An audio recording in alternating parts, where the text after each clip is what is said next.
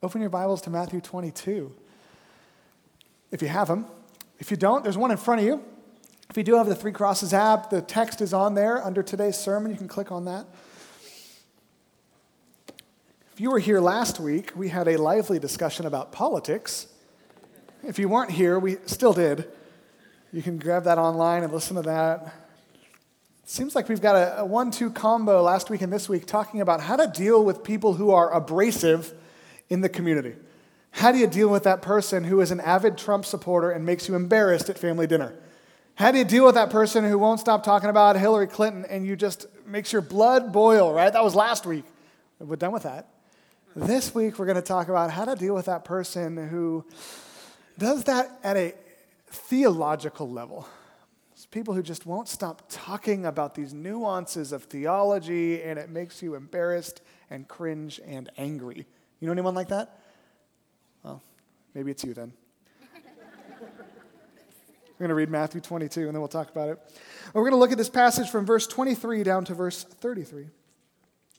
That same day, the same day that Jesus got tested by the Pharisees about this politic, that same day the Sadducees, who say there is no resurrection, came to Jesus with a question. And teacher, they said, Moses told us that if a man dies without having children, his brother must marry the widow and raise up offspring for him. Now there were seven brothers among us.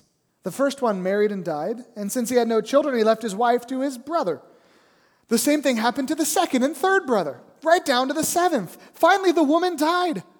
Now then, at the resurrection, whose wife will she be of the seven, since all of them were married to her? It's a really good question.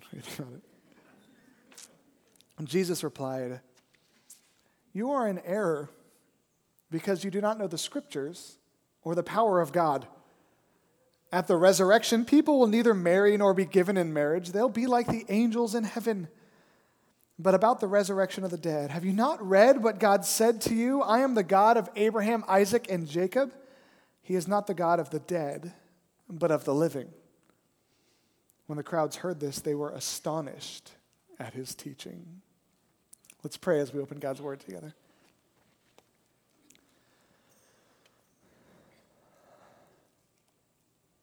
Lord, help us to be a humble people thinking about that text last week about how to deal with politics and infighting in the church and in our family and in our homes. And you taught us to be a people with a humble, God honoring politic that works well with discussion and brings life and healing and grace into the world. And Lord, we pray this week as we look at this text that you would do that in us when it comes to what we believe. And we know so many people who are so dogmatic and angry and vitriolic with their beliefs. Oh, we don't want to be that. And we don't know what to do with that when those people come into our homes, or into our small groups, into our workplaces, into our discussions. And we pray that you would give us wisdom. Let us learn from Jesus how he dealt with people who were theological adversaries. I pray that you would create in us a humble theology that's honoring to you and beautiful and biblically founded and gospel centered and, and yet engages in beautiful dialogue with people who don't believe and people who believe otherwise. We believe all this in Jesus' name. Amen. Sometimes I'm driving down Redwood Road in, in Castro Valley and I, I see that everyone's turning their heads and looking at someone who's standing on the corner in front of Safeway. And every time I see that cars are slowing down and people are looking, I start kind of not really praying, just like hoping, like, don't let it be a Christian. Don't let it be a Christian. Don't let it be a Christian with a sign. Sometimes it's a Christian with a sign standing on the street corner. It says, God hates you. Have you ever seen these signs? You're all going to hell. You're terrible. It lists all the types of people that God hates. like, oh, geez, they're one of us. they're spouting this hatred. I remember walking down the street in San Francisco one day, and there was a guy literally standing on a soapbox. I don't know where you get soapboxes, but Christians find them, right? And, and he's standing on this soapbox, And he's got a megaphone, a literal megaphone, and he's screaming the same vitriolic stuff. You're all going to hell, turn or burn, repent, the kingdom of God is near, right? And I bet that guy thought he was like John the Baptist. But I just want to cower in those moments. And when I'm with friends that aren't believers, I feel like I want to go and say, like, hey, um, we're not really on the same team, right? like, Ah, that guy, he's angry, I'm nice, right? Like, see how I don't hate you, right? And you feel everyone's eyes looking at you like, that's one of your people. No. It's one thing when it happens on the streets, it's another thing when it happens in your own family, right? Like, most of us in here would say, hey, I'm a Christian, I follow Jesus, but some of us have people in our families who are like angry Christians. You know what angry Christians are? Like people who are just angry about everything, angry about the way the world is going, angry about politics, angry about theology. They've got this, this thing they want everyone to believe and they won't stop talking about it, right? Like even though you're a Christian and they say they're a Christian, you don't want them coming to Thanksgiving anymore. Because, see, you know these people. You were tricking me before. I got nervous for a second. These people take a nice family conversation around Thanksgiving when it's supposed to be about football and turkey and thankfulness, right? And all of a sudden it's about their weird theology again. All they want to talk about is some theological concept you've never even heard of, like predestination or biblical inerrancy or the state of the world today or the end times. And don't you know that Barack Obama is the Antichrist? And you're like, oh my goodness, right? Have you met someone like that? If you haven't, God is showing great favor to you. You should be. These people are out there. I meet them. They come to me. I get their emails, right?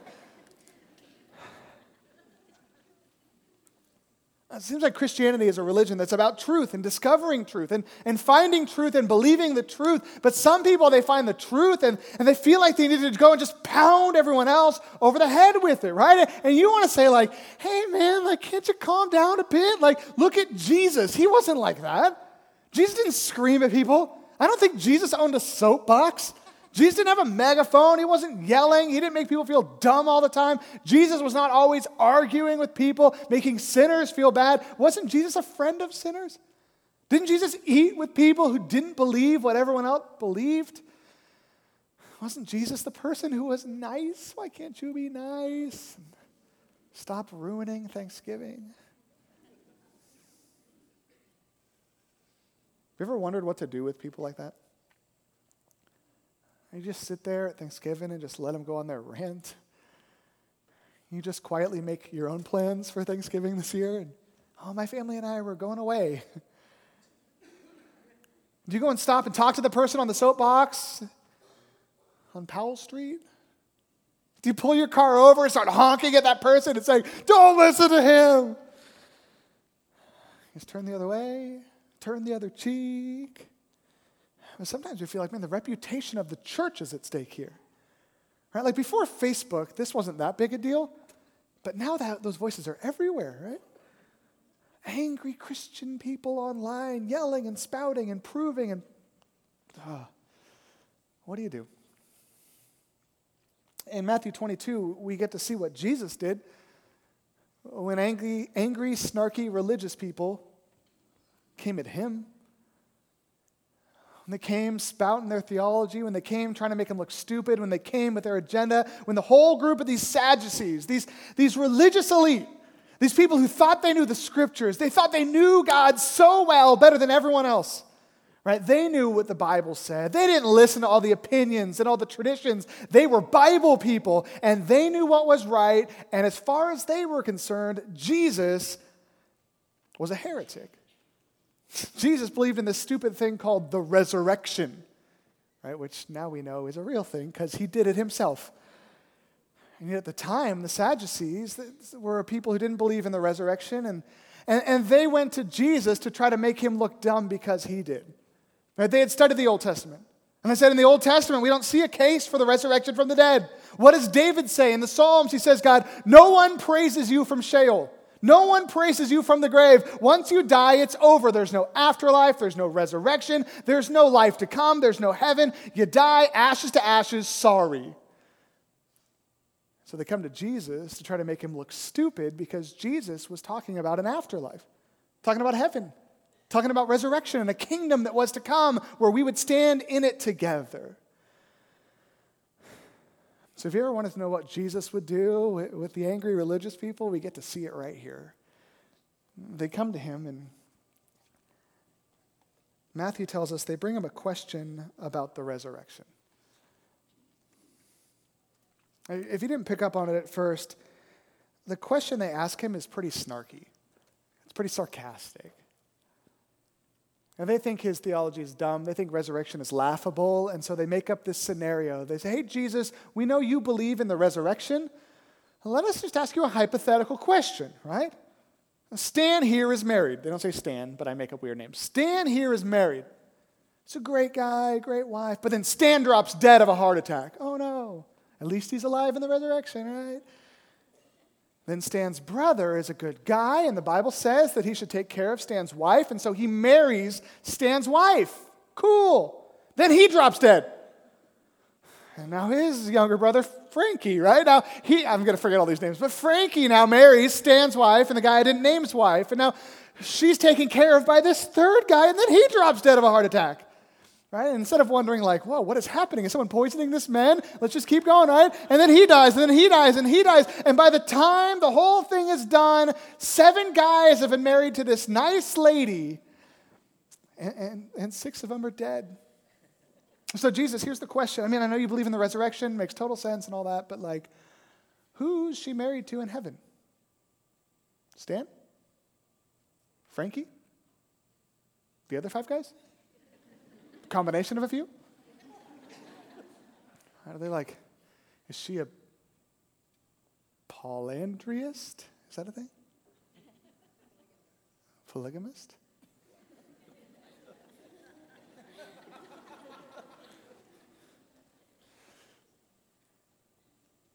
What would you expect Jesus to say? Angry people coming with their religious push. They want to make him look stupid theologically. And, here's a quick tip never argue politics or theology with Jesus, right? We've learned that. Jesus created theology, um, so he's probably not the best arguing. Yeah, but they go, they go to Jesus, and what would you expect him to say? Except to chastise them, say, you know what, guys? Stop being bullies. Stop being so angry. Stop making fun of people. Stop trying to come and push your theology. You'd expect him to, to kind of chastise him for that. Or, or say, you know what, guys, like theology divides. Who cares? Right? Let go and let God, right? Love people, love God. Don't worry about all these little things, right? And Jesus, wasn't he like a practical guy? Didn't he not care about theology? No. J- Jesus comes to these guys who are bullying him theologically and he says, and I love how Jesus always responds. Matthew 22 is fun in this way. Jesus says, You guys are wrong.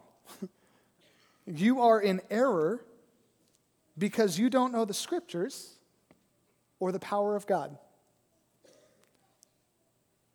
He says, Hey, cool, cool story about Frankie and the other names I forget already, but the whole thing's wrong. You think that you're experts on the Bible? You don't know the Bible. You think you know the power of God? You don't know the power of God. Jesus simply says, in the resurrection, people will neither marry nor be given in marriage. They'll be like the angels in heaven. The Sadducees also didn't believe in the angels in heaven. and Jesus goes to these guys, and in this beautiful way, he just dismantles their theology and says, You're just wrong. sometimes I wonder what would happen if I went up to the soapbox preacher and said, Hey, just so you know, like, you're wrong, man. God doesn't hate people. What if I went up to that person at Thanksgiving dinner and they're like, oh, yeah, blah, blah, blah, blah, Barack Obama's the Antichrist? But like, nope, you're wrong. Right? I feel like when Jesus said stuff, people are like, oh, you're right. Right? When I say stuff, people get mad. I, feel like normally the reason I don't engage in discussion with angry theological people is because they just come back at me and it gets worse right? It's like some of you like to do that. You like to argue, and your wife or your husband's always nudging you, like, stop talking to those people, right? Because it just gets crazy and it just turns into this big thing. And yet, Jesus had a way of not just turning a blind eye to someone who is a theological abuser or who was wrong, but engaging with folks in a way that just brought truth and beauty and dismantled the volatile situation. And last week we talked a little bit about developing a politic that does that about being a people. And if you weren't here, I'll give you the glimpse. Being a people who developed a way of looking at the world and the political systems of this world that is God honoring, biblically centered, grace filled, merciful, humble, life giving, where we can have good dialogue about politics, where people walk away saying, maybe I don't agree with that woman, or maybe I don't agree with that guy, but man, there's something different about them. They love people, they love God. Now, Jesus shows us that he, he's not going to get into a giant argument, but, but he has this way of looking at the world. He has this worldview that when he engages with people who disagree with him, it's just beautiful, and humble, and dismantles the tension fairly quickly. And I read this text and I think, I wish I could do that. I wish I could talk to the angry person and convince them. I, I, wish I could stop that the, Thanksgiving theology and, and pull someone aside and say, hey, man, like, let's talk offline about this. You're making our family think Christianity is crazy, right? Hey, let's have this discussion on Thanksgiving Eve together. and then let's come here and just love our family together, right? This is not the time. That's easier said than done. I think it's important for us to remember that Jesus is Jesus and we are not. If you, if you don't want to remember anything else from this message about that, remember that, right? Jesus is Jesus and we are not. Right? Jesus, one of the ways that he dismantles this argument is, is by saying stuff that no one would have known. like he tells them, You're wrong. At the resurrection, people won't get married, they'll be like the angels. Like if Jesus wasn't Jesus, we would say, that guy just made something up. Right? Like, where did you read that? Like, you look at the Old Testament, like, angels in heaven and marriage, where does that come from? And Jesus has the authority to say what he wants to say because he invented truth. He is truth. Jesus is truth in human flesh. He is the word that has become flesh. And so Jesus has this beautiful way of dismantling situations because he invented truth and he's the smartest person who ever lived. Right? If you think that you have invented truth and you think you're the smartest person who ever lived, you're not the right person to dismantle a conversation. Jesus was the smartest person who ever lived, and he did, was the founder of all truth and the embodiment of all truth, so that Jesus could come into a situation and say, Hey guys, your theology's off. Let me tell you, I created the world, I created resurrection, I'm about to do it myself. This is what's true. That's a luxury that we don't have at the Thanksgiving table.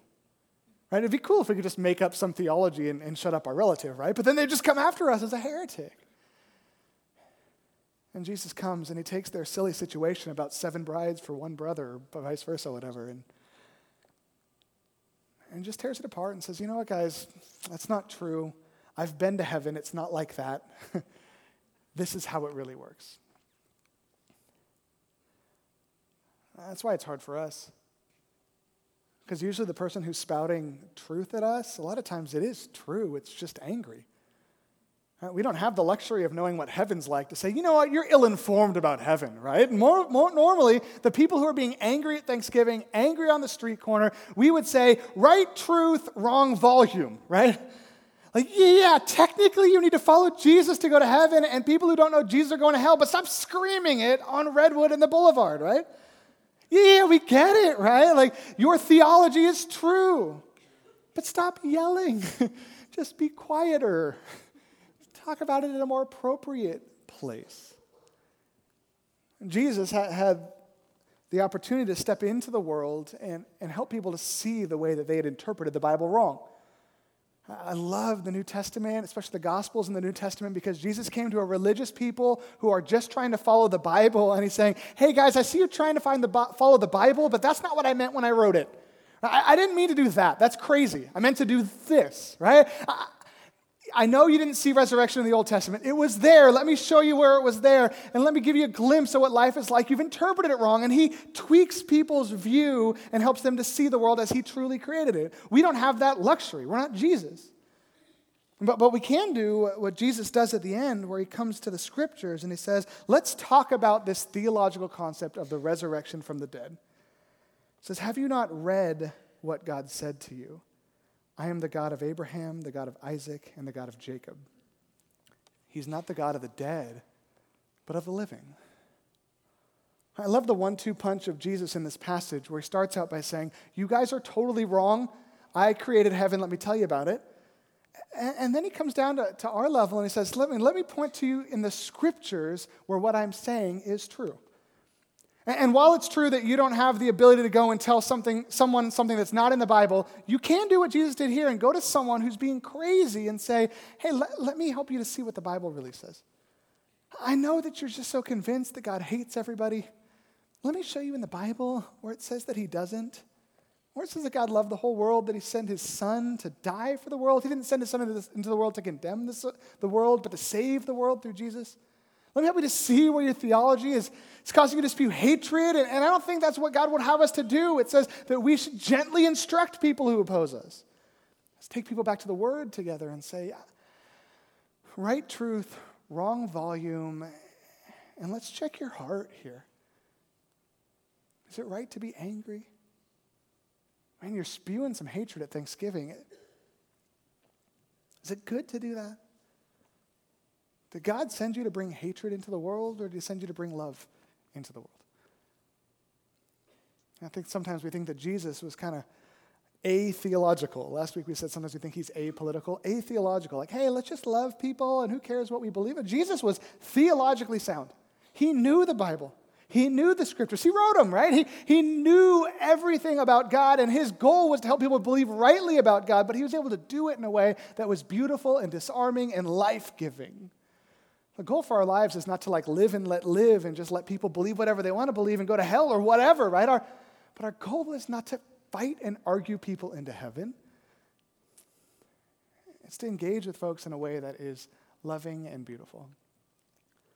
I love what Jesus says in next week's passage. Pastor Larry will open with us next week, where he says, What's the most important thing in the Bible? Love the Lord your God with all your heart, mind, soul, and strength, and love your neighbor as yourself. And then catch this Jesus doesn't say, forget about everything else. He says, all the law and the prophets hang on these two things. I know people who believe that all that matters is love God, love people, and so just be nice, right? And be a good Christian. And who cares what people believe or what you believe? That's not what Jesus says. He says, Love God, love your neighbor, and everything else hangs on this. And, and I think what he's meaning as he's talking to people like these Sadducees and others, when he's saying all the law and the prophets hang on these two commandments, is he's saying, if your theology causes you to hate God, or your theology causes you to hate people, it's probably wrong. If you have a theology that is not hanging on loving God, loving people, you should rethink it. Because Jesus had this beautiful way of believing what was absolutely true, truer than any of our theologies, right? He had a way of believing what was absolutely true, but the way it came out of his soul and into the world, it just looked like love, it looked like grace, it looked like mercy, it looked like forgiveness, there were hard conversations, but they were life giving. There was confrontation, but it was beautiful. Sure, he'd say, Go and sin no more, but it didn't sound like the guy with a sign saying it. Jesus believed rightly, but the way that it came out, it came out looking a lot like love. And so I know some of us are wrestling with real people in our real families and trying to figure out what, what do you do with them, and, and that's hard. And Paul says in, in the letter to the churches at Galatia, he said, Those who oppose you, maybe it was Timothy, look it up later. Those who oppose you, you must gently instruct. And there's going to be people in this world who disagree with you theologically. There are going to be people, even that you're discipling, who disagree with you, who oppose your leadership, who don't want anything to do with what you're saying about your God. Maybe they're in your own family, right? Trying to raise up your kids, and you're saying, This is what God says, and they're opposing you, and you want to fight against them. Paul says to Timothy, I think now, Paul says, Those who oppose you, you must gently instruct. Yeah, help them see the way more accurately, but do it in a way that looks like love. In the book of Acts, there was a guy named Apollos, and he was going around, he's a new convert, he's so excited about the gospel, and yet the gospel he was preaching was kind of off. right? Like not theologically correct. And, and so he just starts preaching it all over the place. And, and we see Luke's account where he goes into this town and he's preaching the gospel, and these church leaders come alongside him and they say, Hey, Apollos, let, let me help you to see the gospel a little bit more accurately. Right? They didn't kick him out of the church, they didn't yell at him. They didn't like put out one of those big crooks and pull him off the stage, right? Just get this picture as you read that text that they sat him down and said, Hey, I love your passion what you're saying is a little bit wrong, though. Here's what it is. And we see that as Apollos grows and is discipled, he starts to believe rightly. And we get this glimpse of the church as a beautiful place where it's full of passionate people, and all of us are wrong about something, right? And yet we don't just ignore the theological errors. When someone says something crazy in our small group, we don't just be like, well, but we don't fight. We don't argue, we don't gossip, we don't slander, we, we disarm. We come alongside folks and we gently instruct them. We explain the way more accurately. We help them to see in the scriptures what, what is truly true. And, and you know what? When, when it's an agree to disagree moment on some really weird area of theology, we just drop it, right? We agree on the core stuff. We have great conversations about the peripheral stuff and on the weird stuff, right? How many angels can dance on the head of a pin? Who cares, right? And Jesus had a beautiful way of doing that, even with the strongest, strictest, most ill intentioned of the religious leaders. He can just disarm them and bring truth into a way that left them astonished. I, would love to be a person who does that, who's smart enough to have those theological conversations, who studied enough to know the word and bring people into an accurate relationship with Jesus, but who does it in a way that looks like love, that disarms and brings unity and truth. I would love for us to pray as we close now and ask God to make us into that type of community. A community that's not known for arguing and fighting and theological anger, but a community that brings people in with welcome arms and helps them understand the way that God wants us to live in a way that is life giving and humble and beautiful.